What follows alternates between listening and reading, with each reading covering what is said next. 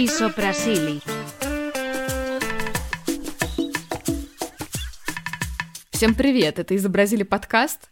Сегодня у меня на связи Иван Скрынников, э, художник, который, к тому же, недавно запустил или вот-вот запустит, как правильно сказать, я не знаю, курс по манге. А еще прямо сейчас он поступает в Академию манги во Франции, которая называется... Вань, подскажи. Human Academy? Ну, это японская школа, вообще языковая изначально. Просто большая языковая школа, но вот так они внезапно как-то сконтачились с Францией, Э, вообще, судя по всему, есть довольно большая традиция сотрудничества, э, такая французско-японская, и сделали там внезапно манго-ветвь своей языковой школы. А так как там японский учитель, я подумал, что вот способ сконтачиться с традицией, человек поварился в индустрии, можно будет из него выбить кучу всяких полезных знаний и навыков, и все приспособить. Кроме того, есть надежда, раз это связано с Японией, на какие-то соединения, коннект с индустрией. Вообще для меня, кстати, эта связь была неочевидная Франции и Японии. Теперь, Ваня, привет. Привет. Ну как, как вообще дела? Для меня тема аниме и манги, она, честно скажу, далеко, то есть я никогда не погружалась. Но я знаю, что очень-очень много людей, которым это супер интересно. Давай лучше начнем с того, как ты поступал, поступаешь в эту академию. Что там вообще требуется? Как все это происходит? потому что для меня со стороны супер интересный был экзамен. Я так подглядываю за тем, что ты делаешь.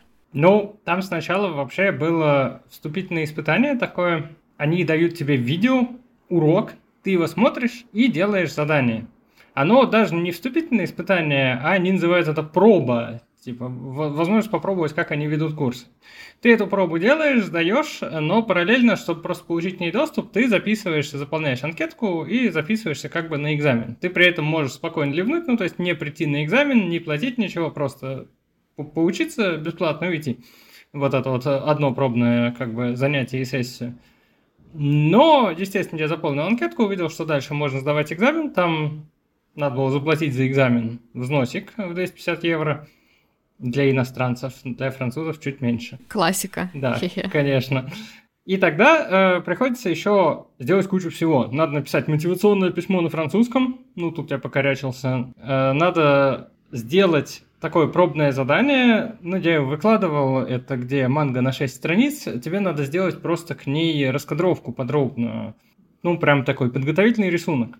Но не более того. Опять же, там это дело некоторое время откладывал, потом за ночь сделал. Далее всякие анкеты, взносы, куча всякой бюрократии. И вот дальше получился экзамен. Но перед экзаменом, по результатам вот этого первого пробного занятия, они проводят прям такую комиссию, на которой присутствует э, директорша школы, вот этот вот японский учитель, директор тоже японка, и переводчик.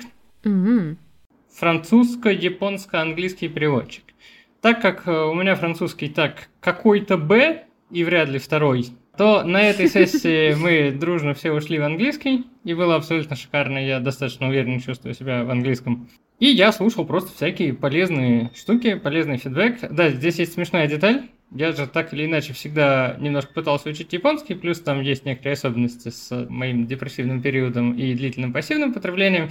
Короче, было... А мы об этом поговорим, да. Да, было очень смешно, потому что в некоторых моментах, когда мы еще говорили на французском, и в экзамене это тоже всплывет, я лучше различал фразы на японском. А там же учитель сначала говорит, потом переводчик переводит. И там были моменты, когда я такой, ну, перевод я, конечно, не понял, но понял. Ну, что хотел сказать автор, понял. Слушай, это какая-то мозговзрывающая история в плане концентрации разных языков. Во-первых, откуда у тебя B1 французский? Во-вторых, да, я как раз хотела об этом спросить, и ты уже начал отвечать.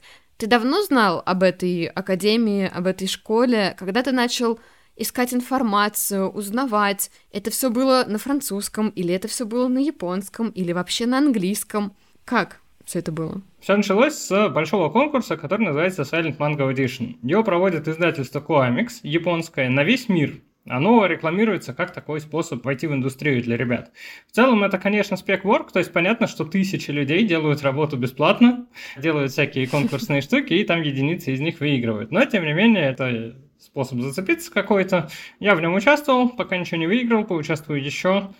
Но вокруг него есть куча всякой информации плавающей, а вот эта школа, она тоже делается в сотрудничестве с издательством Coamics и в сотрудничестве с этим конкурсом, в общем, на стыке. Mm-hmm. И вот как-то, я mm-hmm. не помню как конкретно, но как-то через Silent Mango я узнал о существовании этой школы и забыл об этом. А в этом году я просто такой, щелк, информация подгрузилась, я вспомнил, что я знал об этом, загуглил их заново, там, естественно, все на французском, я быстренько прочитал все, что написано о школе на французском, и стал подаваться. Откуда бы один французский? Я в шоке.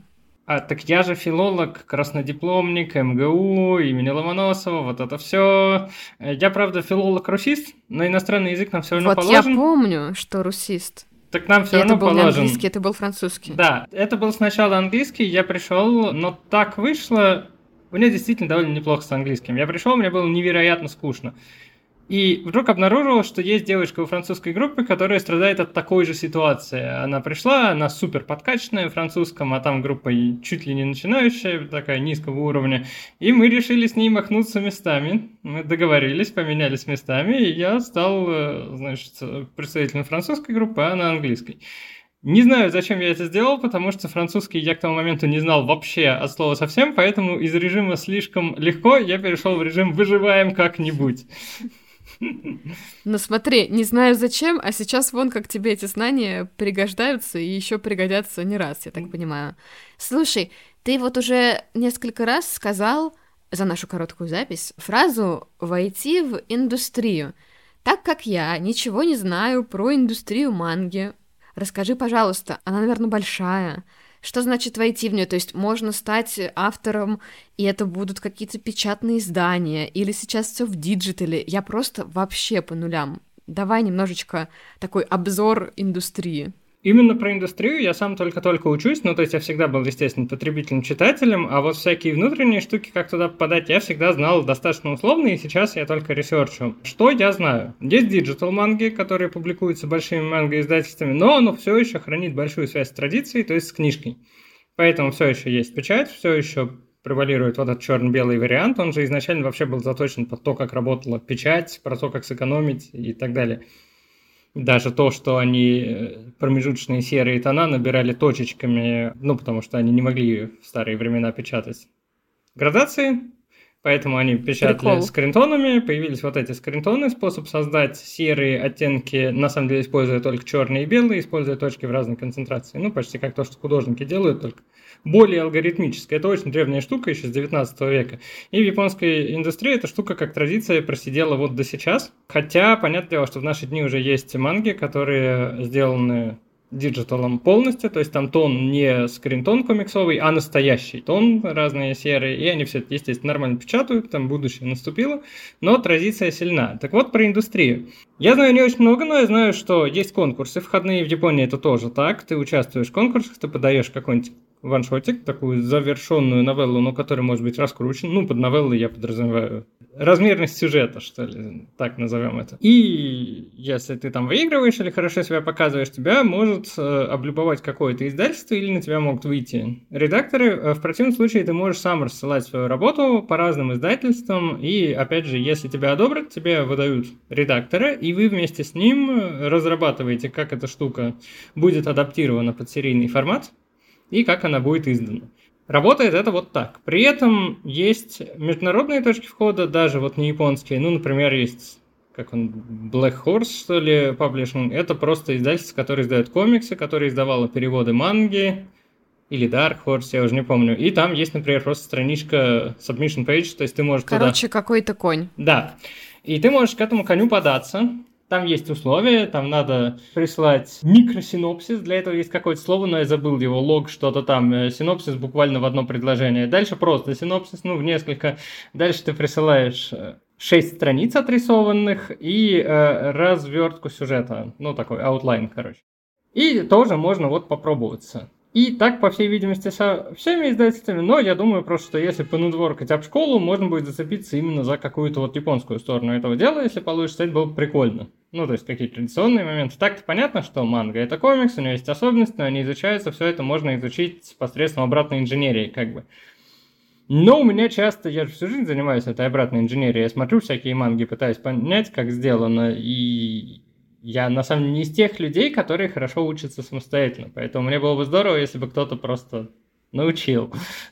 Поэтому я сделал вот такой выбор. Ну, сейчас научат. Слушай, а фидбэк-то какой был? Что тебе там японские мастера сказали? Мне сказали да, прикольные манго-специфичные э, штуки, ну, типа, куда не надо помещать детали, потому что при печати это не пропечатается, ну, типа, там, в корешке, в развороте. Композиционные моменты были интересные, и было, ну, такие прям режиссурные моменты. Типа, вот этот поворот головы лучше сделать наоборот, чтобы камера не двигалась с места, вот такие моменты. По рисунку особо ничего не сказали, сказали, что, ну, рисунок профессиональный, типа, что тут сделаешь. Ну, так и есть. Рисунок профессиональный. Тогда, наверное, пришло время рассказать, как вообще произошел вот этот путь от филолога краснодипломщика с английским французским к профессиональному художнику и будущему, как сказать, автору манги. Но он называется мангака, ну да, надеюсь, стану, да. Ну, там есть вот эта история, которую я рассказываю практически везде и всегда, что все начинается всегда с депрессии, со смерти матери, с того, что я три года залипаю в аниме и мангу просто там круглосуточно, на самом деле. А давай поподробнее, потому что мои слушатели не знают. Да, в 2007 году у меня умерла мать э, от рака. Я к тому моменту уже был более-менее в депрессии, потому что это не происходит внезапно. Это же некоторое время нарастает, и ну, ты конечно. постепенно проваливаешься. Ну и там в целом подростковый возраст, ну все вместе. И как-то я вот упал на самое дно, а к тому моменту я был очень книжным ребенком. То есть у нас гигантские книжные полки, вот прям вот у меня за спиной стена, можно представить, что вся она забита книгами, и еще одна такая же рядом, и в соседних комнатах точно так же.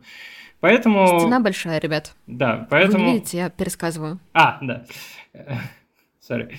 Поэтому я просто привык, что можно брать книжки и развлекаться. Но это привело к тому, что я Понятное дело, что я не прочитал все, или я даже не прочитал много, но у меня возникло представление о ландшафте вот этой вот западной европейской культуры, что ли. То есть я неплохо в нем ориентировался. Вот это вот фэнтези, фантастика, вот э, fiction, non-fiction, э, там, не знаю, битники, а вот 19 век, а вот русская, а вот европейская. И как-то я в ней оказался заперт, что ли. Поэтому, когда я видел первое аниме, у меня было типа... Пух, типа совсем другой подход ко всему, какие-то безумные э, абсурдные эмоции, какая-то театральщина, что происходит вообще, то есть, э, а так как к тому моменту так на эмоциональном уровне и на психологическом у меня в целом ощущался некоторый тупик, так еще и на культурном, то тут я как бы вырвался, и меня накрыл просто волной восторга, и за это я три года с утра до вечера просто не останавливаясь, как самый настоящий затворник, смотрел аниме, читал мангу и обмазывался всем этим. Ты, наверное, параллельно еще что-то про Японию изучал, да, чтобы понять культуру?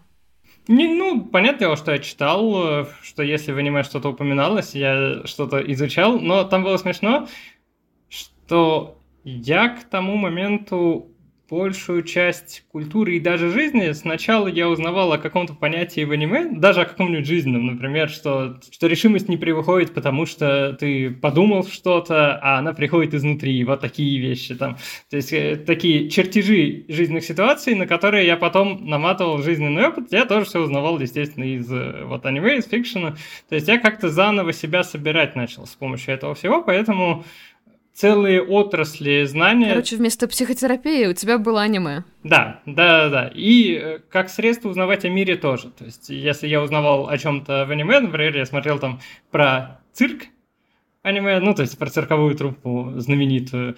И я узнал, что, оказывается, это основано на знаменитой, значит, французской труппе. Ну, ну и э, стал, стал гуглить и узнал. Ну, то есть вот так узнавал. Это расширяет кругозор, конечно. Ну да, да. Ну и как линза такая работала, потому что внутри этой линзы было весело, снаружи было не весело, поэтому я постепенно все узнавал. Но, в общем, просто прозатворничал три года, и накопил в себе какой-то достаточной решимости, чтобы куда-то двигаться. Я к тому моменту писал рассказики, и в целом, ну, было понятно, что если меня вот... Я действительно во многом по ощущению вышел из депрессии благодаря этому всему, поэтому я твердо запомнил, ну, не знаю, как собака, которая пришла к магазине, и ей дали там мясо или колбасу, она запомнила, что вот у магазина помогли. Я вот запомнил, что искусство помогает, и решил, что мне сюда. Я хочу немножко тебя перебить. Потому что, Давай. пока мы далеко от этой темы не ушли, ты был такой читающий ребенок, потом ты поступил на филологический факультет. Но я знаю, что вообще-то ты из художественной семьи. Можно Да. какую-то небольшую ремарку дать? Как это повлияло, не повлияло? Все ли у тебя... У тебя, по-моему, вообще все художники там, да? Почти все, да. Как повлияло? Ну, с точки зрения семьи, сразу скажу, что там были всякие такие старинные представления о способностях, таланте и прочее, поэтому с точки зрения семьи э, я занимался своими делами, потому что не считался достаточно одаренным, чтобы заниматься рисованием. Поэтому обстановка была токсичная. Что? То есть тебя типа в детстве протестили на то, достоин ты быть художником или нет? да, да, и да, решили, да, да, что да, нет? Да, да, да, да, да. Какая дичь! А, Это она. Подожди, а они такие типа академичные, да, ребята? Или как это выглядит? Нет, это вся тусовка полиграфовская, текстильный университет, а это значит, что они все книжные графики, а это значит, что они в целом вертели академ, и они все А. чуть больше такой советский авангард, наверное, это можно назвать. Они с претензией. Это такая А. богема, которая плюет на другую богему. Это прям претензия на претензии. Ре- реально токсичная обстановочка. Она токсичная, но здесь не стоит редуцировать к этому, потому что отчасти я, ну так, в этой среде, в конечном счете, я с ней постоянно, как это, боролся, потому что мои представления о том, как надо рисовать, всегда не совпадали с семьей. Когда я начал учиться, там, в десятом году, я пошел к деду, который, э, ну, 80 лет, из них 70 он рисовал, ну, э, окей, 90 лет, из них 80 он рисовал, я забываю добавить числа. И, естественно, он был как бы средоточием этого всего, потому что, понятное дело, что он был прекрасным академистом в молодости, ну, в смысле, лет в 40, а потом очень большую работу над собой проделал по вот очищению рисунка, про вытаскиванию из него чистой выразительности. Поэтому, понятное дело, что на академию он смотрел сверху вниз, но я бы не сказал, что не пренебрежительно, а как совсем. что-то, что надо, вот не отрицал, а что-то, что надо перерасти просто. М. И то же самое с бабушкой. Такой есть- необходимый этап развития.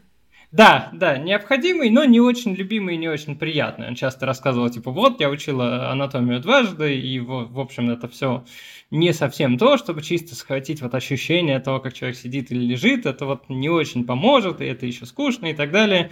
Но, хотя в этом чувствуется какое-то пренебрежение, э, я со временем научился обращать внимание на второй момент, что он сходил туда дважды, что он в разных э, там училищах и Да, заведениях это э, круто. учил это все. Это очень, И это как- достойно уважения, знаешь, когда ты Да. говоришь, что что-то для тебя не работает и тебе не нравится, но ты попробовал. И даже не один раз. Ну, он даже ну, не просто попробовал, он же в разных заведениях учился. То есть оно Мгм. скорее его присытило, но я видел его работы там, когда ему было 40-50, и это такая супер чистая, точная графика. То есть понятно, что все умел, просто потом он стал делать э, штуки менее цепляющиеся к мастерству, но еще более выразительные. То есть, опять же, не хочется редуцировать, типа, такие богемные токсики, ну, нет, э, просто Просто свой взгляд. специфическое мировоззрение, да, которое основано на очень большом опыте. И, собственно, это не скрывалось. То есть и и бабушка, например, она советский скульптор, она ставила вот памятник на автозаводской, ну, участвовала в его создании вместе с э, как бы ее начальником. Это который у метро там стоит? Да-да-да, огромная стелла на палке. Ага. И она... э, Бабушка 3D-шница, короче. Да, и она тоже всегда рассказывала, как вот она пришла в Суриковский, и как она там пересчитывала всякие косточки и прочее, а потом училась, как сделать более стильный, более стилизованный даже там фигуру. Она же все время фигурой занималась человеческой. То есть тоже речь шла о том, как преодолеть вот чистый реализм и перейти к чему-то более такому интересному, выразительному. И поэтому, когда я показывал какие-то свои анатомические изучения, она тоже была такая, типа, ну, это надо пройти. Такая, лол. Слушай, ну мне кажется, на самом деле это же вообще классическая такая история. Вот меня Аня Пача так э, всегда, ну не то чтобы учила, она мне рассказывала, что сначала ты рисуешь просто и плохо, потом ты рисуешь сложно и плохо, а потом ты рисуешь просто и хорошо, там, или а потом уже сложно и хорошо. Сначала ты рисуешь сложно и, и сложно и хорошо, а потом ты наконец Да, рисуешь просто вот. и хорошо, да. Вот, да, то есть это такой путь к тому, чтобы все делать просто, и вот эти ступенечки из него невозможно выкинуть. То есть можно сейчас говорить, «Ах, анатомия дурацкая, но все равно Ну не да. скипнешь, да? Да, да, да. Ну, в общем, все конфликты были про это, а еще про то, что отец э, тоже был художником, но он это дело не очень любил, потому что он стал художником типа под давлением семьи, судя по всему, а потом провел часть жизни, пытаясь понять, вот что на самом деле важно для него, и избавиться как-то от этого рисования. Поэтому, когда я там начал учиться, у нас были с ним небольшие конфликты, а еще они были по части представления о том, как надо рисовать, потому что я пытался сделать прям похоже на реальность, все время там тона и прочее, и он тоже как-то относился к этому, ну так, не разделяя, но понимая, что это надо пройти, мне очевидно. Он говорил, типа, вот ты все время рисуешь на французский манер, типа, французский академизм. А можно рисовать чисто и выразительно. А я сейчас как раз прихожу вот. к этому, типа, что можно рисовать чисто, но опять же... Я так смеюсь, потому что вот кто о чем, да, ссорится э, с детьми-подростками. Просто я представила, ты рисуешь на французский манер. А между тем это почти буквальная цитата. Она немножко покореженная, но да. Боже. Ну, а папа в итоге нашел себя? Он стал преподавателем истории, при том, что он, ну, как бы выпускник э, тоже полиграфа, как, как все семейство. И он этого и хотел. Его любимое дело было там сначала читать в детстве Гомера, а потом читать книжки по истории. Блин, очень есть, классно. Он... Я рада, что так. Ну, он просто преподает частно, но как-то это все же ближе к нему, потому что у него было три периода, которые я помню, типа несчастный художник, ну, действительно тяжелая у него была жизнь в этот момент, и, ну, как бы и дело, видимо, было реально не для него. Дальше у него был период, вот как раз, когда уже умирала мама, он пошел на стройку, причем в реставрацию, mm. потому что так как он художник, он сначала попал в кино как художник по реквизиту, Например, был вот сериал по герою нашего времени, наш угу. русский, он в нем делал э, реквизит, например, пистолеты там дуэльные, mm. которыми они дуэлятся. И он угорел, всякие наверное, такие да? Потому что было достоверно. Да, ему понравилось вот такие штуки делать, такие более реальные. Но дальше оставался еще один шажок в реальность, как бы, и оттуда он попал в реставрацию, сколотил бригаду и за несколько лет стал реально успешной, э, как это, бригадой, бригадменом Э, бригадиром. Э, короче, они получали всякие большие государственные заказы, реставрировали известные объекты, которые в центре Москвы стоят, и он действительно там справился со всеми задачами, которые взял на себя, ну, типа, выплатить все долги за лечение, там, поставить семью на ноги и так далее. То есть это было прям круто. Сильно, и это был момент такой арки персонажа, потому что он ну, сильно повзрослел и поменялся, делая все это. После этого мы с ним стали постоянно беседовать о философии, об истории, и стали с ним вместе писать какие-то рассуждения. То есть, ну, то есть, это вас очень сблизило все. Да, да, да, да. А третий период он выгорел на стройке и пошел э, преподавать детям разные штуки, что получится. И это, кажется, у него идет хорошо, и ему нравится, потому что больше всего на свете он любил всегда просто говорить с детьми обо всяких интересных штуках из истории или даже вот, ну, с теми, кто помладше, из математики что-то, ну там. Короче, судьба человека. Но возвращаемся к твоей судьбе. Значит, три года затворничества, и тебе становится лучше. Что дальше? Иду на филфак. Точнее, это вообще смешно. Я иду куда-нибудь, говорю отца, типа, вот, хочу э, что-то делать с тем фактом, что я пишу рассказики, и, наверное, мне нужно образование какое-то. Лит-институт при этом не сильно привлек. Я как-то посмотрел и как-то не врубился. Они с претензией тоже. Поэтому я попросил его выдать просто репетиторшу, которая его в свое время готовила куда-то поступать и которой он доверял. Я к ней пришел, ну там случился странный диалог, я показал ей рассказы, она там оценила, вообще было ок, но при этом я в тот момент хотел все-таки примерно куда-то в направлении Института стран Африки и Азии, потому что, ну как бы японский подробно. Почти журфак это был в тот момент. Да, но да? она... Всё там еще. были очень странные доводы, я их детально не помню, но там было что-то про то, что там типа работают дипломаты, э, что из этой школы выходят люди, которые занимаются связями России с другими странами, что это будет работа в некотором роде политической, и надо ли оно мне. Я был убеждаемый, наивный, поэтому я просто, да, окей, иду на филфак. Э, вот смотри, да, в тот момент, наверное, так и было, и, наверное, да, ее задачей в том числе было до тебя все это донести, но на самом деле он же Институт Азии и Африки, и я думаю, что оттуда вышло много китаистов, и сейчас они супер востребованы и в бизнесе, и везде. Ну и вообще, как бы, даже если, допустим, какой-то процент оттуда становится, условно скажем, разведчиками... Ой, а дипломатом можно подумать так легко стать тоже, да? Да, А вербуют везде, вербуют же везде. В РУДН, думаешь, не вербуют? Да, да, я, я про то, что даже если какой-то процент становится дипломатами, как будто это... У меня была подруга, которая... Э, я занялся спортзалом, он говорил, типа, у, а ты не перекачаешься? Это вот, мне кажется, то же самое, что по дипломатам. Чтобы перекачаться, надо 15 лет заниматься круглосуточно, там, да? То же самое, типа, о, ты случайно не станешь дипломатом? Ну, но я был внушаемый, поэтому я повелся. определенный, да.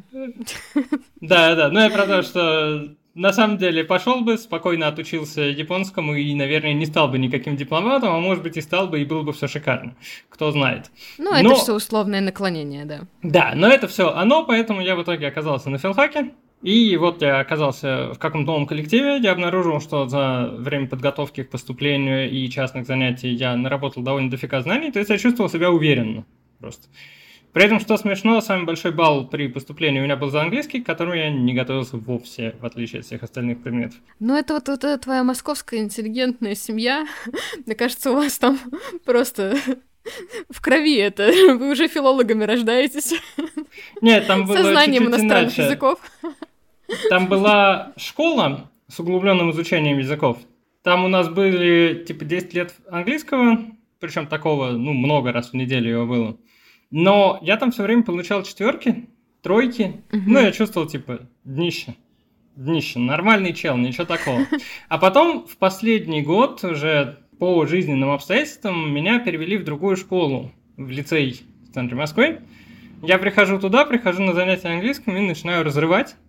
И меня похвалила учительница, впервые в жизни, знаешь, учительница английского меня похвалила, и это на меня так сильно повлияло, что я поменял язык на компьютере на английский, я поменял вообще все, начал читать на английском. Аниме я тоже смотрел с английскими субтитрами или А, английским Теперь дубляжом. я из Англии. Да, да, да. Ну, не то, что теперь я из Англии, но, типа, я подумал, о, я что-то знаю, можно развивать дальше, это все не безнадежно. Ну, я был очень неуверен в себе ребенком, зачмаренным. Вот таким. как э, позитивная мотивация, да, иногда? Да, да, то есть... Выстреливает там, где не ожидаешь. Понятно, что у меня действительно были знания к этому моменту, но чтобы их э, актуализировать, вот это прям похвала очень сильно повлияло. Я просто... э, И дальше все следующие, типа, 15 уже с лишним лет э, я потреблял контент на английском почти исключительно, ну, там, ютубчик, фанфики читал и так далее. И это сильно помогало овладевать им, как бы не замечая этого. Сейчас я пытаюсь проделать то же самое с французским и замечаю, что был момент, который я не учел, так как я начал все это в 17, а в 17, допустим, Мы не молодеем. первый, первый Ведьмак выходит, и ты играешь его там с утра до вечера, да, а сейчас ты ставишь, играешь 2 часа и такой, я устал. Вот то же самое. То есть, на самом деле, если ты знаешь язык на уровне какого-нибудь Б и пытаешься на нем читать и прочее, довольно много работы, и со временем ты такой, ну нет, пойду на английском лучше почитаю. А тогда, понятное дело, у меня и выбора не да. было, и сил было куда больше, и я просто сидел, видимо, с утра до вечера со словарем и просто читал. Даже и со словарем. Слушай, интересно. Хорошо, ну вот ты поступаешь на филфак. Теперь я филолог. Ну, все, процесс обучения пошел, но там случилось забавное. Как только меня приняли, вообще этот момент перехода в моей жизни всегда приводит к каким-то действиям подсознательным, которые, ну, я к ним принимающе отношусь, я давно заметил, что, типа, я в целом это больше, чем то, как я вижу свою личность. Поэтому, когда какие-то решения принимаются подспудно, я такой, окей, принято, значит, принято. Так вот, я поступил на филфак и резко начал рисовать.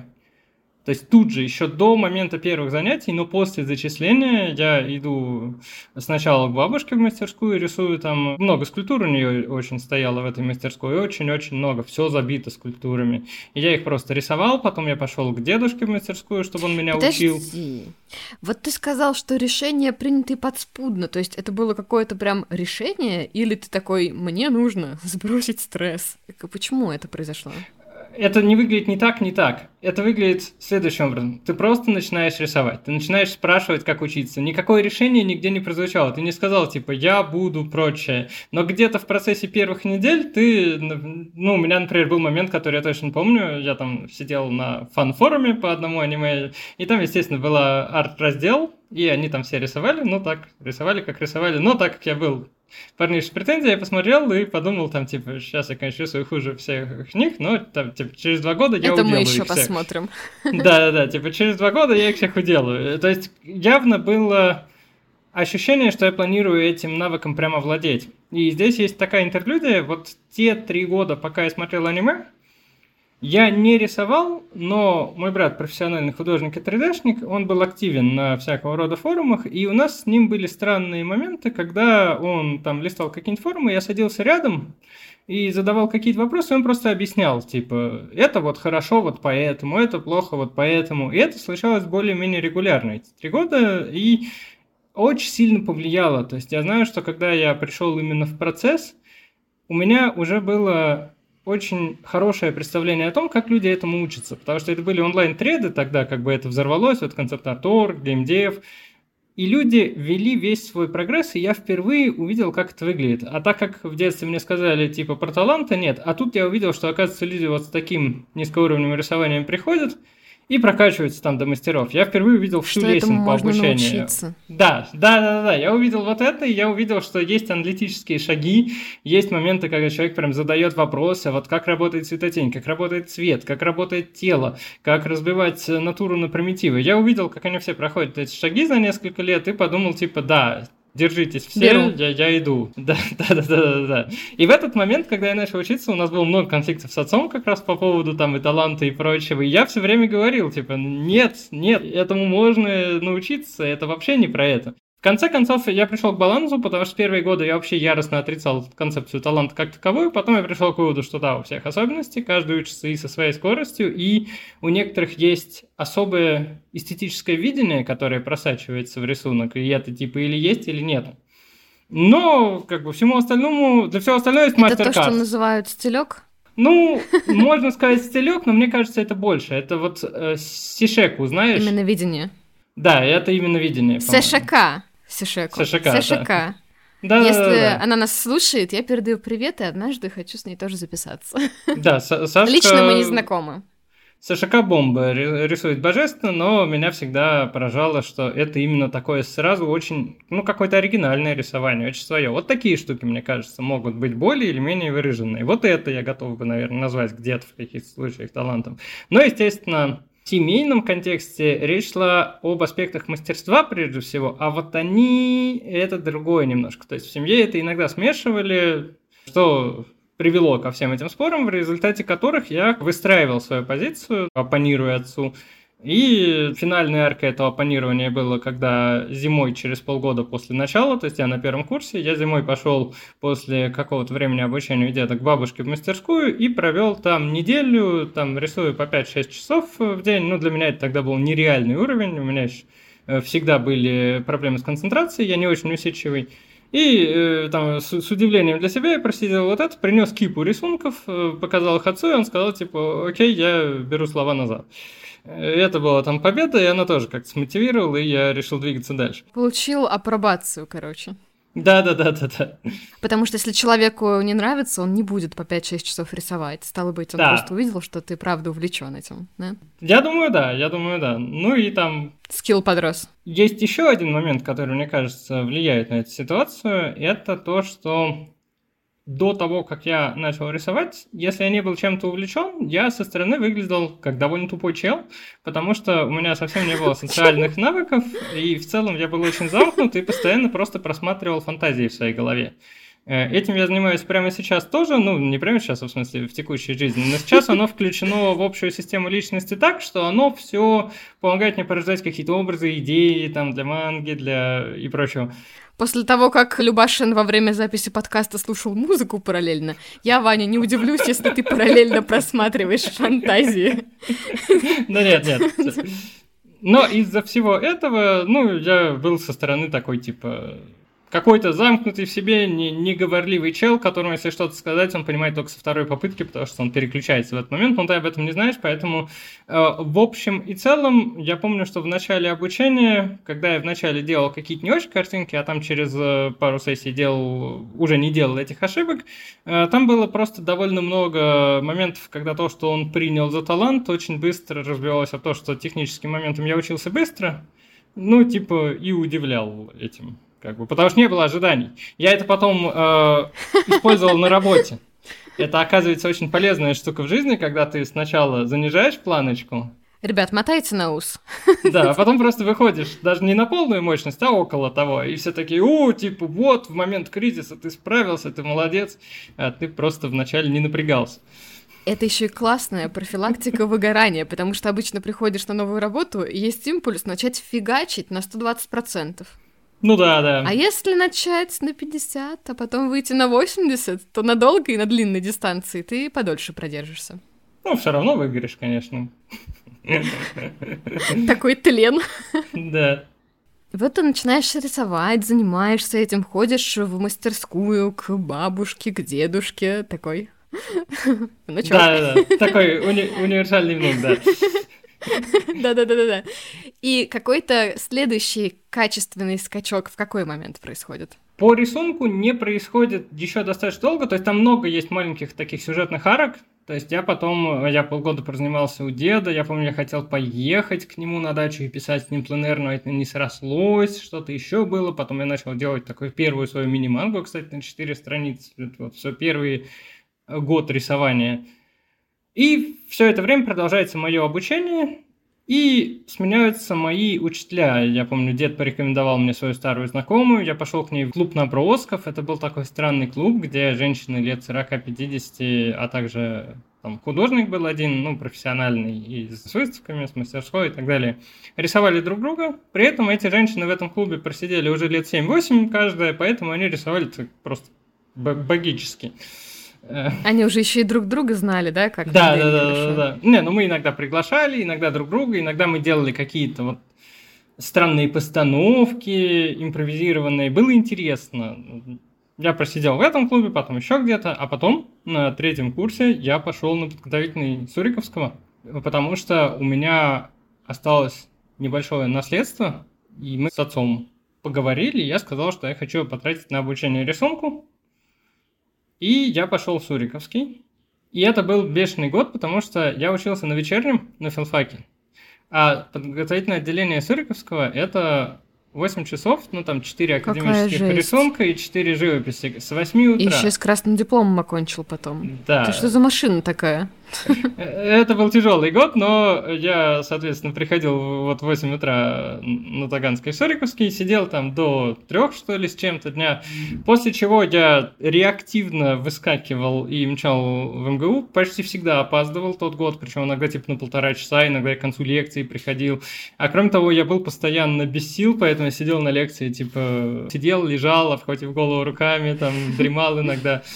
Но при этом э, был еще смешной момент с восприятием, потому что живопись шла второй, а когда ты пишешь 4 часа, ты начинаешь видеть все мазками, кусками света и тени. Я очень хорошо помню моменты, когда профессор по литературоведению э, рассказывает про некоторый очередной виток смерти автора, это Ролана Барта, он э, Знаем рассказывал... Такого всякие детали про эту штуку дополнительные, о том, что на самом деле не он придумал и так далее. Ну, разные предпосылки культурные рассказывал. Я помню, как он все это говорит, а я смотрю на то, как свет играет у него на рубашке и думаю, как это надо писать. Смотрю, как на лице вспыхивает свет, и мне вообще как бы, я как-то пытаюсь мотать в голову то, что он произносит, но в целом мне не до того. И, и так прошел вот весь тот год, но к концу я начал ослабевать, я начал просто больше пропускать занятий, э, как бы и в Суриковском, и где-то на филфаке, то есть прям начал ощутимо выгорать. А так как я тогда не знал, что люди выгорают, и вообще не знал очень много вот этих вот современных понятных вещей про то, как работает психология людей, про то, что вообще-то у всех есть свои разные расстройства еще, и что нету какой-то универсальной модели фиксации внимания, я, естественно, чувствовал себя просто типа Этому вот, надо вот я учить в школе, знаешь? Да. Ну, какие-то вещи базовые точно. Да-да-да, очень странно, что ты в 33 года узнаешь какие-то детали о себе и такой, а, это не персональность, это расстройство, а до этого ты просто такой, ну, у меня персональность такая. Депрессия называется.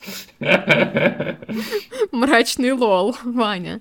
Ты сейчас про депрессию, да, говорил? Ну, я говорил про тот период большой. Есть и другие черты, но там... В какой-то момент этот год, к счастью, закончился. Да, и ты я... нашел себя. Где? Ну, я не то, что нашел себя, я нашел себя в пустоте, потому что, естественно, после такого ты просто лежишь и дышишь. И я как так и провел лето. А вот дальше был следующий год, он был такой весь межличностный, там люди, отношения, вот это все. И как раз к этому моменту я уже начал как-то попадать вот именно в такую, ну, в отношенческую жизнь, короче. Из-за этого передо мной через год встал вопрос, типа, деньги делать как? Потому что до этого я, естественно, сидел на шее у папки. Пора было с этой шеи как-то слезать. Я переехал к девушке, и надо было искать работу.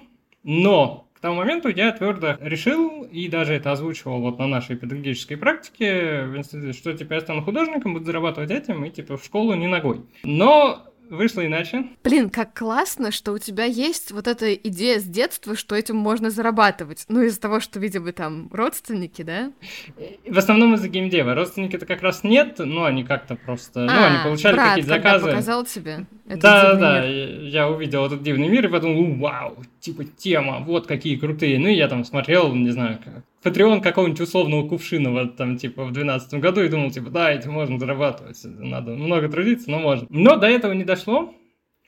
Так изначально моя цель была, да, достичь геймдев индустрийного уровня и просто уйти в геймдев. Просто потому что все так вокруг делали, и это оказалась очевидная идея, так как это электронная новая индустрия, то было понятно, что это связано со всеми этими новыми бизнесами, и там деньги будут. Но получилась школа. Да, я не смог выйти на нужный уровень с нужной скоростью, поэтому после того, как я походил на стройку, походил еще Походил куда-то. на стройку.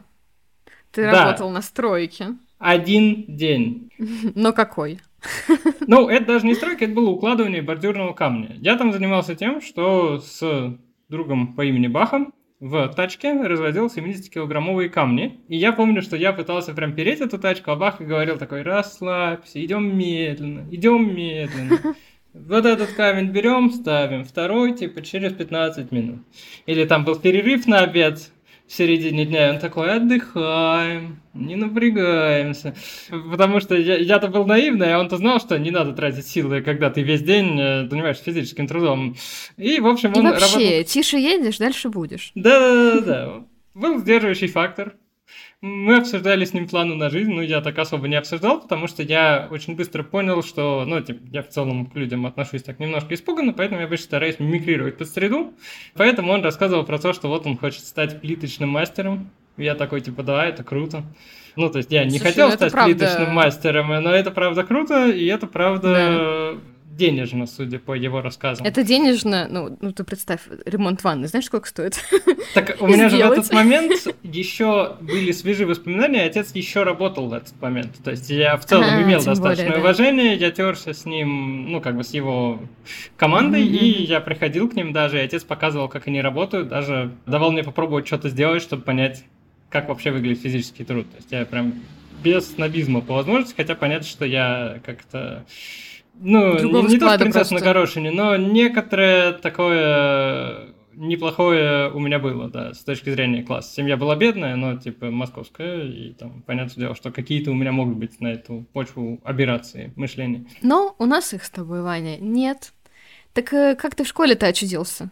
Как я очутился в школе? Я вот пошел на эту стройку один день, я на ней проработал, и уже на следующий день я нашел ученика. Вот так быстро это работает. Запрос во вселенную. Там просто мы не только возили, мы еще разгружали грузовик, я там залез наверх, ну, прош- пришел грузовик с этим камнем, и я показывал, куда крепить от крана веревочки, чтобы сгружать ящики, ну, там. И как-то я пришел, помню, в конце этого дня абсолютно вымотанный, просто намерзко, с такими мертвыми глазами, а уже на следующий день я такой, ищем учеников. Новый план. Очень быстро учат, да, очень быстро учат. Типа, понятное дело, что я мог продержаться там, стать, наверное, очень физически сильным, научиться найти куда-то выход и прочее. Но Но зачем? к тому моменту я был уже студентом МГУ, и я в этот момент понял, ну вот, когда какие-то критические моменты учат тебя использовать все ресурсы доступные. Не искать какую-то новую профессию, а такой, что я сейчас могу максимально выжить. Я такой, подождите, тебе не нужен диплом, чтобы быть репетитором, ты и студентом можешь быть. Позже я узнал, что ты и школьником можешь быть, но это отдельная история. Интересно как. Можно вообще без диплома, можно даже просто, будучи очень эффективным школьником, который сдает на 100 баллов. У меня была подруга, которая работала репетитором и которая начала работать чуть ли не в 17 лет, просто за деньги, профессионально, просто потому что она была супер хороша Крутышка. и все это понимали. Да. А, Так вот, э, но к тому моменту для меня было большим открытием просто узнать, что тебе не нужно закончить, ты можешь быть студентом, и в этот момент ты такой, окей, э, потому что один ученик, ну, давал тебе примерно как один день с бордюрным камнем. То есть разница была заметная, Ощутимо, мягко Да. Поэтому я очень быстро обзавелся учениками и работал репетитором, а понятное дело, что если ты делаешь какое-то дело, ты постепенно учишься. Я был вначале очень плохим репетитором, потом я стал средним, потом я пошел на какие-то курсы, на которых я вел уже группы, а потом я попал в школу, есть такая частная школа Хорошовского района, Хорошкола от фонда Сбербанка. Меня позвала туда подруга с курсов ЕГЭ, я пришел и полгода готовил там ребят к ОГЭ потому что подготовка к экзаменам была как бы моим основным источником дохода. Ну и она в тот момент для всех репетиторов. То есть большинство репетиторов школьных, они готовят к экзамену. Ну, логично. Я просидел там полгода, и я просидел там полгода в абсолютно идиотском варианте, потому что я не ушел с курсов. Я работал рабочую неделю в школе, а по вечерам ездил на курсы и вел группы. У меня была 60-часовая, ну 55, окей, 55-часовая рабочая неделя. И это все с людьми. А это особый тип нагрузки педагогическая, она иссушает именно на почве взаимодействия с людьми. Я помню, что я запирал в своей комнате и старался, ну, типа, как мышь, я старался избежать любого контакта с людьми в семье просто потому, что нет маны. То есть прям как-то спрятаться, чтобы никто даже не заговорил случайно. Это, если бы я мог забиться под кровать, я бы мог, но место под кроватью было занято какими-то вещами. Я думала, ты скажешь каким-то другим членам семьи, типа брат. Нет, нет. Все остальные таких идиотских решений не принимали, типа, на тот момент, насколько я помню. Поэтому, проработав полгода, я очень устал и решил, естественно, от такой усталости, что надо отполировать и пойти еще в лагерь при этой школе, в летний лагерь детей сопровождать. Гениальная идея была, я считаю, да, абсолютно эти, сколько там, я не помню, 30 тысяч за лагерь. Рабочие. Стоили того, да. В итоге я вышел из лагеря еще более выигрышем. Я смеюсь, но я просто в ужасе, Ваня. Да. Это, вот, но... это решение, которое мы принимаем в 20 лет. Да, да, да. Ну, я был существенно старше в школе, то есть я не набрался ума к тому моменту, у меня было то ли 27, то ли что-то того. Значит, я сел, просидел все лето, дальше была вот эта новость, что Скиллзап открывается в Москве, а я из-за того, что я в школе вот так полгода проработал, я уже практически не рисовал эти полгода, и это как-то заставило меня подумать, что, наверное, я бы хотел рисовать, но не просто рисовать, а, наверное, в этот раз уже четко с целью. Типа, фу, так жить, больше так невозможно. Русский язык и литературу я к тому моменту просто ненавидел.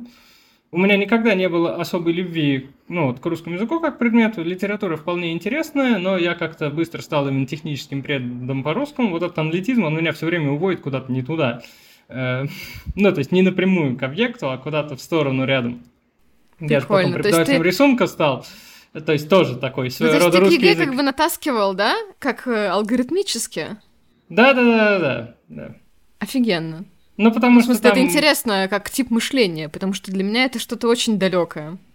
Ну, там простая и понятная система. Есть баллы, есть условия. То есть это реально алгоритмическая тема, поэтому там очень легко найти место, но это, в свою очередь, иссушало еще быстрее. Так вот, я все дело возненавидел, а там открывается скиллзап, а я к тому моменту был диким фанатом Андрея Сурнова. Я делал какие-то копии с него, я увлекался. Андрей Сурнов. Да, там было объявление, анонс, типа, мы откроем курс, но там не было ни слова об Андрее Сурнове. Было просто, типа, о, скиллзап открывается. Я подумал, классно, скиллзап открывается. Приду в скиллзап, прихожу в скиллзап учиться, значит, записался, оплатил, прихожу, а там Андрей Сурнов, типа, и он будет преподавать у меня. Я такой, а что? Взрыв мозга. Просто я был в полном восторге, типа, Инфаркт. мой художник, да, типа, теперь будет учить меня. И это было прям, ну, знаешь, есть момент, который ты интерпретируешь в несколько магическом стиле, ты такой говоришь себе, ну да, это знак. Знак судьбы. Да, да, не, не важно, что там происходит в реальности, важно, что происходит в твоей психике, потому что это, в свою очередь, наполняет тебя силами. Я такой, да, это знак, то есть я на правильном пути, это переводится как я на правильном пути.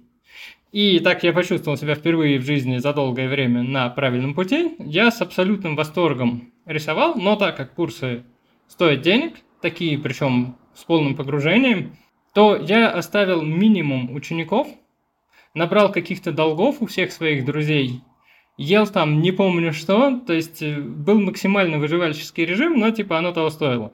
Потому что... Ну, давай сразу оговоримся, что это того стоило на короткой дистанции. Естественно, естественно. Но, к счастью, этой короткой дистанции... А ты сейчас научишь начинающих тут. Да, да, да. К счастью, этой короткой дистанции длиной в год хватило. Ну, плюс, понятное дело, мне там помогали друзья, семья тоже немного. Ну, то есть, понятно, что, я, опять же, у меня была сеть поддержки. Это я бы не стал проворачивать это. Так я бы гораздо медленнее и осторожнее действовал. Нет. Да, друзья, трюк выполнен профессионалом. Не пытайтесь повторить это дома. Я хотел сказать, что я бы гораздо осторожнее действовал, а, окажись я совсем с меньшей сети поддержки или без нее, но потом я сообразил, что я сижу в Грузии и планирую платить там огромные, по моим меркам, суммы в французскую школу манги, и тут я заткнулся, потому что нет, кажется, жизнь меня ничему не учит. Не, ну слушай, тут еще стечение обстоятельств такое. Но есть ощущение, что перед новым рывком происходит некая, ну не то что яма, а спад какой-то. Уничтожение, да. Ну, мной это воспринимается каждый раз как полное уничтожение Ваня, предыдущей модели себя, и ты как бы собираешься Это и есть кризис, Ваня, это и есть кризис, да, вот уничтожение предыдущей модели себя, такая пересборка в трансформере. Да-да-да. И сейчас у меня то же самое происходит, почему я, собственно, и на этом подкасте, и вообще возник снова в интернете, что пересобираюсь. А мы Поэтому рады. мне и интересно говорить про эти штуки и вспоминать все предыдущие моменты, когда это произошло. Но вот предыдущий момент был, когда я попал в Сказа. Я в полном восторге отучился на рисунке у Сурнова, потом пошел на его интенсив зимой, и там было так офигенно, что, ну, Сурнов позволял нам задерживаться, в итоге я ходил на утренний интенсив и на вечерний. На вечернем я, правда, не жульничал, и я старался не писать их натуру, которую им выставили, а я просто писал их самих. Это было очень смешно. То есть они приходили писать на террорт, а я садился рядышком и писал всю группу. Классная практика. Классная. Потом был второй семестр, и тут я уже какой-то мега-маневр совершил, потому что я ходил уже и на рисунок, и на живопись к Сурнову. То есть две а группы. вот Сурнов, вот мне просто так интересно, я же с ним так ни разу не пообщалась. Интересная личность. Он крутан. Очень такой фактурный Он крутан. чел. И, и, конечно, божественный Вы крутой. разговаривали? Сурнов выходил покурить значит, с Камилой, ну, была там такая девочка. И еще туда выходила Сашека, которая курила.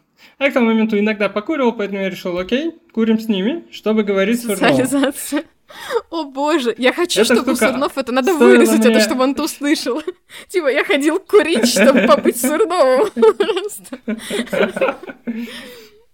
Он смутится, Эта штука стоила мне вредной привычки, от которой я потом избавлялся, да, ну, как бы не только эта штука, усугубила эту привычку, там, работа, потому что последние полгода с Сурновым, типа, мы курим, болтаем, мы просто интересный человек. Это, конечно, требует каких-то отдельных интервью с ним просто поднимать, потому что очень сформированные четкие взгляды на жизнь и достаточно такой при этом чувствуется, что он чуть раньше нас, ну, чуть Ну, старше. он есть. И поэтому, когда шумел постмодернизм, он его глубже в себя принял по ощущению. То есть он как бы куда ближе ко всем этим Сорокиным, Пелевиным и прочее по именно духу временному. Вот такое у меня было впечатление. В этом есть что-то пугающее даже для меня, честно скажу. Надо набраться смелости Ну, потому и написать Сурнову. Друзья, пожалуйста, пишите в комментариях, хотите ли вы интервью с Андреем Сурновым, чтобы меня это дополнительно мотивировало, потому что я смущаюсь. Он такой спокойный и такой как будто бы неразговорчивый, и мне кажется, я приду к нему такая ла-ла-ла. И он скажет, что за дурочка. Вот, оф топ извините. Все шикарно. Ну, собственно, да. Я немного по-другому отношусь, ну, именно к, мос- к постмодерну. Я тоже через себя пропустил, но, как, наверное, все мы, кто застал его, будучи скорее подростком, как-то переварили и немножко выплюнули в большей степени, наверное. Ну, по крайней мере, мой круг. Понятное дело, что другие принимали другие У решения. вас Ну, то есть контекст вот это вот другой, расчленить и у вас повестка другая. Вы же типа Да. миллениалы. У вас там развал всего, Ну, и вот типа да. это... э, И типа собрать из этого всего заново какую-то осмысленность. А постмодерн, он как бы останавливается на разборе по ощущению. Поэтому я в этом смысле всегда идейно Так и немножко, немножко враздавал вот это вот. Мне всегда виделась за этим какая-то такая циничная усмешка. Не у Сурнова, в смысле, а именно у самого направления целого. Да, я понимаю. И нет смысла, и это окей. А, а я говорил, ну, ну, если вы идете в этом направлении, то вернитесь хотя бы, не знаю, в 40-е, 50-е, когда и нет смысла, ну, как, когда экзистенциалисты. Но я продолжу как бы делать его для себя, я продолжу катить этот камень, потому что, в конце концов, если Сизиф чувствует себя ок, то Так- почему бы и нет? Тогда, ну, экзистенциалисты, такое ощущение, что это же наоборот, как раз-таки ты приходишь к личному смыслу. Жизнеутверждающее. Да, Да, я про это. А, да. Как бы, и Сизиф радуется. Это жизнеутверждающее. Я про то, что если вы хотите разъять и сказать, что его нет, то дойдите хотя бы до, до 50-х. Но это лишь мое мнение. Это можно не совать в подкаст. Потому что у меня есть взгляды на искусство, и они такие... И это классно. Сформированные. Поэтому, хотя эти вещи не близко то, как он подходит, но само его искусство очень близко при этом. Оно меня все время трогает. Оно какое-то Оно очень, очень трогает, такое да. достаточно человечно понятное, и при этом очень... Ну, там хтонь каждый раз фигурирует какая-нибудь, и она прямо... И от нее веет вот тем ужасом, который есть в жизни, действительно, будь то от этих гигантов, есть все время ощущение у Сурнова какой-то вот загадочности Ой, жизни при... Да, но Сурнов, он как будто, знаешь, он как будто для меня он как будто вышел за пределы своего типа сознания личности, и он в этом коллективном бессознательном там где-то ходит, такой абсорбирует его и потом выдает. Вот у меня что-то такое. Ну, просто очень большой крутой художник. Тут, э, и, естественно, рядом с ним этот масштаб просто, ну, такой, он ошеломляет. И, может быть, слишком долго там находиться не стоило, но у нас и не было шанса, потому что Сурнов проработал всего год. Поэтому... Ну, как раз... э. Как раз время такого буста. Ну да, Потому что классно встречать Ване что-то другое, ведь получается в твоей жизни ничего такого до этого момента не было.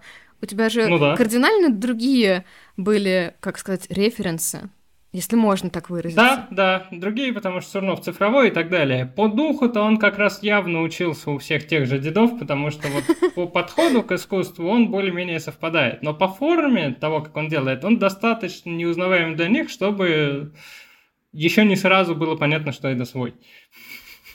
Ну, это по ощущение по диалогам с семьей, когда я показывал его картинки, и было понятно, что проходит время, человек такой, да? Ну, так вот, значит, я отучился в Скузапе годик у Сурнова. Началось лето, Сурнов уходит, я записываюсь к Азату, но параллельно я все лето доканывал Азата в личку вопросами типа, а вот были работы студентов, вот, значит, просмотры, а где они не попали на сайт, или а где вот это, или а вот тут папочка не работает. То есть я, значит, населял группу ВКонтакте и просто доебывал Азата. Причем я не знал, как работает компания, я не знал, кто там еще кроме Азата есть, поэтому я просто доебывал Азата. А, Азата это, видимо, задолбал, и он пригласил меня на собеседование стать админом. Потому что, видимо, я задавал админские вопросы. В итоге я стал админом, проработал полгодика, и там были такие смешные моменты около собеседования. Например, мы поехали с Азатом в Икею покупать мебель для московского сказапа. И мы едем, и Азат расспрашивает меня там о семье, о том, как я связан с искусством и так далее. Я все время делал пометки, что это явно куда-то, что это можно как-то разыграть эти диалоги в будущем. Ну и типа и через полгода вот он предложил мне стать преподом по рисунку, поэтому диалоги разыгрались вот сюда. Соответственно, я стал преподом, ну, уже вот зимой 2020 года, то есть впереди было некоторое событие, но я об этом не знал.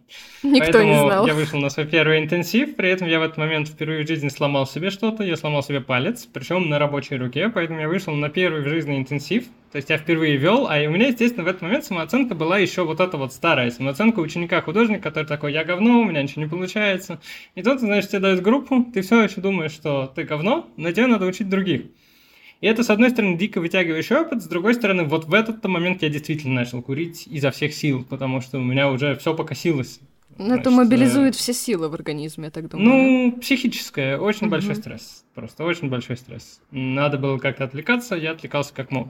Дальше я некоторое время их учил, грянул ковид, мы все ушли в самоизоляцию, это тоже не сильно помогло, потому что мне надо было на ходу понять, как делать из оффлайна онлайн, а я только-только учился все это дело вести. Было прям неприятно. Такое жонглирование форматом. Ну да, но при этом еще на фоне кризиса и когда ты переживаешь за семью. Но я заметил одну интересную вещь, связанную с моим московским образом жизни. Дело в том, что если я езжу в Сказап и преподаю там, я трачу одним образом. А если я сижу дома и веду онлайн занятия, я трачу другим образом. В итоге я как-то просидел два или три месяца ковида, не выходя вообще никуда, потом пришел к Казату, получил зарплату за эти два или три месяца, посмотрел на размер, и до того момента я никогда таких денег не держал, я подумал, типа, вот что бывает, если не покупать все время там по 10 капучино в день э, в центре Москвы. Да, Москва Да, такая. да, да, да. Ну, короче, я потихонечку учился, и у меня росла уверенность в себе. Незаметно для себя я как-то взрослел в таком внутреннем смысле. Типа, я больше учился ценить себя, ценить, что я умею, просто за счет того, что какие-то люди слушали, и мне приходилось все время притворяться, что я понимаю, что делаю. И там я даже сделал очень смешное наблюдение про то, как работает обучение. Есть вот это пресловутое «докенда дискимус», латинское выражение, типа «обучая, учишься». И я всегда был такой, э, какая-то формальность, какая-то ерунда. Я теперь понял, э, как это работает, причем понял, когда начал э, чуть позже увлекаться программированием. Так, и как же? Когда ты учишься рисовать 8 лет до того момента, когда я стал преподавателем, там был 8 лет обучения, да, у тебя формируется часто не то, что вопросы, но какие-то нерешенные моменты внутри себя, о том, как это сделать, или как вот это сделать, как проводить линию. А когда ты проговариваешь какие-то проблемы, вот как в программировании с резиновой вытяжкой, когда ты проговариваешь задачу, ты нередко понимаешь, как она решается. И если ты раз за разом объясняешь студентам, как вести линию или как работать с целостностью и прочее, ты на самом деле объясняешь в этот момент двум людям, ученику и себе. И ты таким образом себя как бы за уши из болота вытягиваешь. Это очень странная конструкция, но она действительно так работала. Было немало моментов, когда я обуч... объясняю что-то студенту про то, как управлять линией, как давать нажим, как использовать там мышцы руки и прочее прочее. И я в этот момент внутри себя даже иногда слышал такой, о, вот как это делается. Нейронные связи такие соединились. Да-да-да. То есть ты хочешь сказать, что вот эти вопросики, которые у тебя студенты оставались как бы нерешенные, не закрытые, они у тебя как уже у препода закрылись? Да, они закрывались один за другим на каждом занятии. А занятие это очень много опыта, потому что это каждый раз такой поединок. Ты приходишь и ты много непредвиденных ситуаций, и человек задает вопросы, а ты такой вопрос никогда не задавал и даже не слышал. Ты такой, как? И ты придумаешь решение на ходу. И вот это все, это очень много таких вот часов активной очень работы, а это что-то, что меня преследовало во время э, моего самостоятельного обучения и в семье. Я же помимо семьи еще был прям такой адепт самообучения. Я все время делал какие-то стадики, на форумах постил. И я все время думал, что типа важно вот количество часов. Это сейчас я знаю, что важно количество часов активной работы мозга. Все остальное особого значения не имеется. И вот обучение... То есть, иными словами, давай я хочу эту мысль в такую более емкую форму облечь.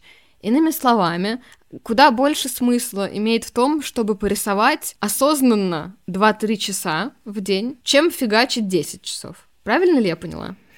Типа того, но осознанно это с твердым пониманием задачи, зачем она тебе, и с каким-то вот аналитическим подходом, ну, типа сбор реф или прочее, или решая конкретные задачи, потому что задачи в обучении, они нередко такое почти инженерное ощущение вызывает, когда должен придумать, как сформулировать, как донести, как сделать максимально понятным. То есть это очень ряд таких конкретных действий, которые для тебя самого внутренний pipeline перестраивают каждый раз. Потому что, понятное дело, что mm-hmm. пытаясь найти способ наиболее ясно донести какой-то способ работы, ты вынужден для себя его тоже упростить. То есть вот это еще влияет. Но да, активная работа над какой-то задачей, она, конечно, не активная. Это когда ты прям вопросики решаешь все время. Но в какой-то момент, как э, преподаватель, тоже ты достигаешь потолка, учитывая, что у тебя есть другие интересы, как у художника. Ну да. Ты да, же не мечтал быть прям преподавателем всю жизнь? Нет, я очень обрадовался. Я впервые в жизни вел занятия по предмету, который я люблю, и это было просто очень сильное изменение качества, потому что от русского меня подташнивало, от рисунка нет. Оказалось, что я помню вот первый год, несмотря на то, что я курил, стрессовал и так далее, я безумно радовался, что что-то внутри меня не иссыхает. То есть я мог утомляться, я мог приходить абсолютно усталый. Но не было вот этого момента, который был в школе, когда еще есть какой-то вот большой такой бар, дополнительная полоска здоровья, которая медленно уменьшается, что бы ты ни делал. Вот этого не было. И я был в полном восторге от этого. Но да, это просто этап. И хотя он оставил на мне отпечаток, как и мой школьный опыт, то есть я все больше мутирую в препода, что бы я ни делал. И из-за того, что я веду уже достаточно много и действительно стараюсь быть по возможности хорошим преподом, эта мутация же не вызывает у меня прям отторжения. То есть я такой, окей, наверное, я могу и просто преподавать по ну, жизни. Это органично происходит. Да, да, да, я уже постепенно превращаюсь в препода сам. Поэтому это уже не вызывает отторжения, но я все равно хотел бы еще поближе к теплу подвинуться. Что я имею в виду? Это то, что аналитический рисунок в стиле Азата Нургалеева, это, конечно, классно, но в конечном счете, типа, Кесарю Кесарева, а Азату Нургалееву Азату Нургалееву. То есть надо оставить его рисунок ему, а все-таки пойти дальше и э, делать тот рисунок, который органичен мне, и преподавать тоже что-то, что более органично мне. То есть вот мангу. Это прекрасно просто. Давай немножечко тогда про твой курс, в конце концов, расскажем. А то мы так долго оттягивали, оттягивали. Расскажи, чего будешь делать, как учить манги собираешься? Ну, это онлайн-курс. Он стартует послезавтра в субботу в 12. Там уже есть мини-группка. Ну, то есть на момент выхода он уже как бы будет... Ну да, да. Да, на момент выхода этого эпизода курс, курс уже запущен. Это трехмесячный курс, но он четырехмесячный. То есть там работает так, что типа ты платишь за три месяца и учат тебя три, но это еще последний месяц, где вы все делаете проект. Я присутствую для текстового фидбэка, а потом еще в конце такой мега-созвон, где проект доделывается. То есть э, вот такой формат. Ну, не оригинально мой, я его, естественно, подсмотрел в разных школах, в которых учился э, на протяжении своего обучения. И он будет разбит на три больших блока. Первый блок – это основа режиссура и работа с Янкомой, ну, то есть просто четырехпанельным комиксом. Он, естественно, Янкома – это такой восточный формат, вертикальные панельки идут одна за другой, но общий принцип ничем не отличается, в общем-то, от четырехпанельного западного комикса, который все мы знаем, да. Есть своя специфика, даже много ее, но в принципе это вот такая вещь. Второй месяц будет создание короткой истории на 4-5 страниц, и он весь будет посвящен работе с короткой историей, то есть как грамотно использовать время, отведенное тебе твоими страницами, потому что страницы можно запаковать определенное количество информации. Как его грамотно использовать? Как рассказать какую-то короткую историю? Какие истории можно рассказать в таком формате? Вот такие вопросы. Чисто такая мангашная и даже комиксовая специфика. При этом, естественно, там довольно много прорисования, и, естественно, там присутствую я для фидбэков, но большое внимание уделено тому, как рассказывать историю, как передавать последовательность действия, режиссуре, куда ставить камеру и так далее. Ну, мысленную нашу камеру. Потому что это очень много работы с раскадровкой, и и в первом месяце по Юнкоме, и во втором мы работаем в основном с раскадровкой. Не только в конце каждого месяца и первого, и второго отрисовываем последнюю неделю чисто на отрисовку. А вот для третьего месяца и как бы четвертого они берут большой проект на 12-15 страниц, и, соответственно, все два месяца посвящены его разработке и отрисовке ВКонтакте со мной. Вот такой вот курс трехчастный, и проходит он как онлайн-курс, то есть я открываю материалы, они смотрят видеозаписи, и затем проходит онлайн-занятия. Я, правда, сделал такую смешную штуку, там есть за доплату онлайн-коворкинг, когда на середине недели есть дополнительное занятие, в котором я просто сижу, и человек рисует, или люди, те, кто вышел на этот тариф. Зачем это нужно? Если бы я был студентом, это было бы для меня. Потому что, как я уже говорил, я очень плохо сосредотачиваюсь. Ну, опять же, почему я свернул с темы расстройств? Потому что я пока не диагностировал, мне надо разбираться, что именно там пошло не так в биохимии мозга моего. Но я по жизни плохо сосредотачиваюсь. Uh-huh. С этим надо разбираться. И я обнаружил, что это не то чтобы редкая штука когда я вел занятия, если я устраивал такой формат, он некоторым прям хорошо заходил. То есть человек сидит, и я существую как какой-то вот фактор э, дополнительно побуждающий, а плюс я все время доступен для фидбэка в этом занятии. То есть можно в любой момент любой вопрос задать, отрисовать что-то и пристать ко мне с этой отрисовкой. И это такой двойной эффект. Поэтому, как бы придумал этот момент, я ориентируюсь чисто на себя и на то, что мне было бы удобно, когда я студент, но, возможно, он зайдет и другим. Мне кажется, классно, потому что в любом случае, даже если у тебя нет сложностей с э, вниманием, вот этот элемент и момент самостоятельной работы некоторым с трудом дается. И ну, классно, да, когда да. ты сидишь не один рисуешь. Да. Слушай, я хотела спросить вот еще что. И к моменту, когда курс начнется, ты уже будешь сам продолжать учиться? Или когда твоя учеба начинается? Какие там сроки? Интересненько же. В сентябре, скорее всего, она начинается. Я говорю «скорее всего», потому что у меня недавно с ним был созвон, э, связанный с некоторыми трудностями документными, и они сказали, что они вводят скоро еще один курс, который чуть менее интенсивный, чем их основной. А их основной — это 5 дней в неделю. Ауч. А, работать и учиться таким образом было бы сложновато. Но они вводят скоро трехдневный курс, а это было прям для меня офигенно, потому что еще я достаточно хорошо знаю основы, и они знают, что я знаю основы хорошо. То есть я же прислал им целое портфолио в виде PDF-ки, склеил красивенько, сенсей посмотрел и такой, ну типа, по поводу рисунка вопросов нет. И поэтому они еще тогда говорили, что типа в идеале бы понятно, что каким-то образом мне бы скипнуть некоторые базовые штуки, потому что хотя я и рад иной раз порисовать натюрморт, но жизнь конечна. И ресурсы тоже, конечно. Ну да, и где-то мы это уже слышали про пять дней в неделю там, и там, и тут, и везде. Да, да, да, да, да, да, плохая идея. Поэтому я жду от них информации про вот этот новый, более неинтенсивный курс, который они сейчас разрабатывают. И эта информация будет идти еще месяц, но я думаю, стартует в любом случае где-то в середине сентября. У них основные группы стартуют 18 угу. Я думаю, вот эта вторая новая группа может быть чуть позже.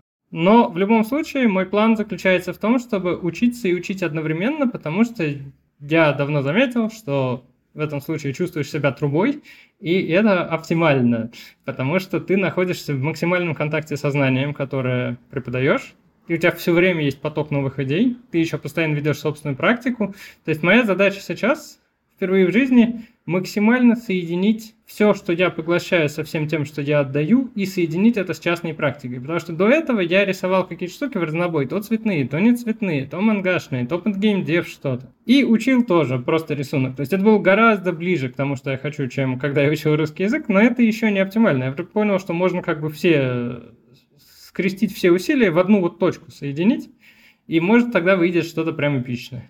Это классно, и мне кажется, что это самый правильный подход. Я к тому, что люди, которые придут учиться к тебе, явно начинающие, они придут к тебе, у тебя уже есть хорошая анимешная база, это вот уже даже и сенсей сказал, и к тому же ты будешь в постоянном контакте как бы с традицией. Я опять немного сейчас как йог говорю, потому что у нас это ну, важно, да, да, да, если твой учитель тоже учится.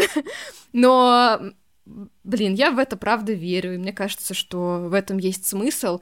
К тому же, когда человек только начинает, он еще не знает, он тоже хочет в индустрию работать, или просто это его такое увлечение, и вот у него будет время осмотреться и за счет тебя в том числе прощупать, а что там дальше, какой там следующий шаг дальше. Это классно. И мне очень нравится, что сейчас появляются такие точечные курсы, точечные проекты. Женя Чернова стала делать э, туториалы, и они мне очень нравятся. Они тоже по определенной теме. У нее был туториал по окружению, mm-hmm. у нее сейчас вот, вот скоро выйдет по блендеру с такой смешной лягушкой. И мне э, нравится, что люди могут к вам прийти за конкретными знаниями, которые им нужны. Кому-то в работе, кому-то в учебе, не знаю, кому-то просто по фану. Ну, Мне да. кажется, за этим будущее. И за тем, чтобы учиться у определенных людей, которые ну, тебе да, нравятся. Да. Мне тоже так кажется. Ваня, может быть, есть что-то, о чем я тебя не спросила, но тебе хотелось бы рассказать? Я тут просто думаю, я рассказываю более-менее все, что я по жизни испытываю и проживаю сейчас, да, все то, что актуальное. Да, да. Я тут подумал, что вообще-то мое актуальное сильно изменилось из-за иммиграции. Давай немножко про это. Да, пусть даже времени немного, но мне кажется, это может быть интересно, потому что в конечном счете причина, по которой я сейчас трансформируюсь и делаю какое-то вот новое изменение в себе, она, с одной стороны, очень органическая, это изменение, Потому что, ну, я просидел три года в стендапе, набрался знаний, но я не практиковал максимально близко к себе, то есть все очень органически. Но с другой стороны, все-таки, когда я в августе приехал в Батуми и дальше пролежал всю осень в чем-то подозрительно похожем на вот это вот состояние 17 года, депрессия. Ну, эпизод мог быть вполне. Ну, утрата всего уклада жизни, который у тебя был, это вообще-то дохрена шарашит. И Хотя я сейчас пересобираюсь, даже как-то вот я смыслообразующие активности начал снова делать, ну, манго. Но я еще не пересобрался до конца. Есть одна штука, которая отвалилась, это спорт. О, а это очень поддерживающая штука. Он иногда возвращался, да, вот этой весной, например, когда я приехал в Тбилиси, я жил в районе Куки, он такой на деревню похожий, такая деревня на горе над городом, но это при этом довольно недалеко от центра, очень странное явление. Туда приходилось очень много ходить, потому что она на горе, и приходилось подниматься типа 15 минут просто вверх. И как-то это, видимо, на меня повлияло, я стал просто ходить в спортзал еще перед этим подъемом. Э, было шикарно. Но спорт то удерживается, то снова отваливается. Когда я начинаю делать много вещей, опять же, у меня не так много вот внимания или концентрации в день, я успеваю сделать не очень много вещей. Поэтому если спортзал, то что-то должно подвинуться. Поэтому прямо сейчас, когда я судорожно запускаюсь, поступаю и так далее, я ничего такого не делаю, но досадно, что отвалился спорт, причем отвалился он как-то достаточно сильно, то есть я, например, сейчас совсем не скалолазаю, и мне трудно побудить себя это делать, хотя в Батуми я это делал, причем вот, ну, там, на естественном рельефе. Или, например, вот мое самое такое яркое увлечение перед отъездом – это полеты на планере, вообще без шансов. Я уже и забыла даже, да, ты же летал. Да-да-да, здесь нет клубов. Здесь есть, правда, энтузиасты, но я пока не могу найти в себе просто готовность списаться с ними, встретиться и посмотреть, что там есть. Ну, потому что энтузиасты на уровне, типа, вот мы нашли буксир или вот мы нашли планер, но надо делать как бы весь, весь клуб. Это огромная работа. И понятное дело, что если я хочу в этом поучаствовать, я, наверное, должен как-то волонтерить. И, опять же, для этого надо познакомиться с людьми и так далее. Для этого желательно не находиться в середине запуска собственного курса, но у меня все время находится такая отмазка. При этом последние месяцы все время что-то происходит. Я все жду, когда перестанет, но пока не перестанет, и поэтому я пока сижу без спорта. Поэтому я принял решение попробовать новую штуку, и, может быть, если вверх не получается, отправиться вниз. Угу. И я планирую заняться фридайвингом. Слушай, а фридайвинг это такая медитативная, говорят, штука. Я начал подготовительные тренировки, а они все про то, что у тебя есть таблицы углекислого газа и таблицы кислорода. Это разные упражнения, uh-huh. но они все связаны с задержкой дыхания. И я уже ощутил довольно мощный эффект, потому что в первые моменты, когда я задерживал, ну, понятно, некоторая паника, но потом ты очень быстро понимаешь, что ты можешь продержаться дольше, если ты не паникуешь. Угу. Типа, чем спокойнее твое сердцебиение и так далее, тем лучше ты расходуешь э, имеющийся у тебя запас воздуха, который ты задержал. И я очень быстро обнаружил, что если полностью... Я читал это в книжках там э, про медитацию, в каких-то вещах, что люди во время медитации обращают внимание на свое сердцебиение, на то, как кровь идет по телу. И я, вспомнив это, быстренько сосредоточился на этом и выиграл довольно много секунд. После чего во всех остальных, э, как бы, вот этих вот тренировках там идут подряд. Ты, типа, отдыхаешь столько-то минут, задерживаешь, настолько-то отдыхаешь, столько-то задерживаешь, настолько-то. Я э, продолжал заниматься вот такой ментальной работой над собой. И очень быстро почувствовал, что да, это медитация, причем ее странный вариант, потому что я знаю, что, ну, по опыту я немножко медитировал в прошлом и вообще увлекался этой темой. И я знаю, что в целом обычно желательно иметь достаточно большие периоды, то есть вот какие-то 20 или 30 минут, наверное, все-таки не совсем то, что для меня работало в тот момент, когда я... А здесь у тебя одна, грубо говоря, да? И это, по идее, совсем не должно работать, но так как ты сидишь без дыхания и должен сделать максимальное количество усилий по поводу того, чтобы не делать никаких усилий, то это очень сильно влияет. Это одна минута кристальной ясности и осознанности. Не знаю, почему ты говоришь, что только 20-30 минут. Э, правда, даже 2-3 минуты, 5 минут, до 2-3, если регулярно практиковать. Я сказал про эффект для меня, то есть у меня эффект был именно, когда А-а-а. я а. задерживался. Я же сказал э, про свой опыт. Я ставил себе час. То есть я как раз заметил, что 25-30 для меня не работает, я сидел час. Но это, наверное, повлияло на то, что я в конце концов бросил, то есть надо было начинать с более малого, наверное. Но я помню, что изменения проходили интересные в голове, да. Ну, то есть, чем больше ты сосредотачивался на том, чтобы, опять же, не сосредотачиваться на лишнем, тем как-то... Я помню, я мог встать, и мне приходили в голову сразу череда полезных мыслей, которые уже почти перековались в действие. То есть, грубо говоря, я мог встать и там решить какое-то дело, которое я вечность откладывал, или там еще что-то сделать. То есть, как-то уходило что-то, что мешало. Понимаю, я в скором времени планирую намедитировать тему второго сезона подкаста. Ваня, рубрика. Ну, ты знаешь уже, нужен от тебя открытый вопрос какой-то, у меня карточки Таро. Вообще всех прошу рисовать, но пока никто мне не нарисовал, но, может быть, кто-нибудь когда-нибудь нарисует. Короче, от тебя нужен открытый вопрос. Можно по теме выпуска, можно не обязательно по теме выпуска, а я вытащу тебе карту. Что будет после полугода обучения в манге-школе? Кем я стану? Кем я буду себя чувствовать, точнее, стану-то не важно. Ваня, карта звезда, насколько я изучила тему, это вообще самая лучшая карта. Окей. Okay. Карта просто успеха, победы и всего. Но не могла не сказать о классическом значении. Но давай э, ты мне, как и все мои гости, интерпретируешь, что ты видишь здесь и что это может значить для тебя в контексте нашего вопроса. Ага, женщина с кувшином, с двумя ну, наверное, я буду интерпретировать это как человек много с творчеством работает, вот выливает из себя накопленное. Ну, там у нее прям я хлещет. сделаю какой-нибудь сюжет, может, я сделаю какой-то сюжет хороший, который найдет отклик. Ну, или просто станешь, Ваня, звездой. Не откажусь, наверное, да. Раз, два, три, четыре, пять, шесть, семь звездочек. У нее тут сверху. Семь. А, так она же 17-й аркан, может, поэтому? Ты шаришь в арканах.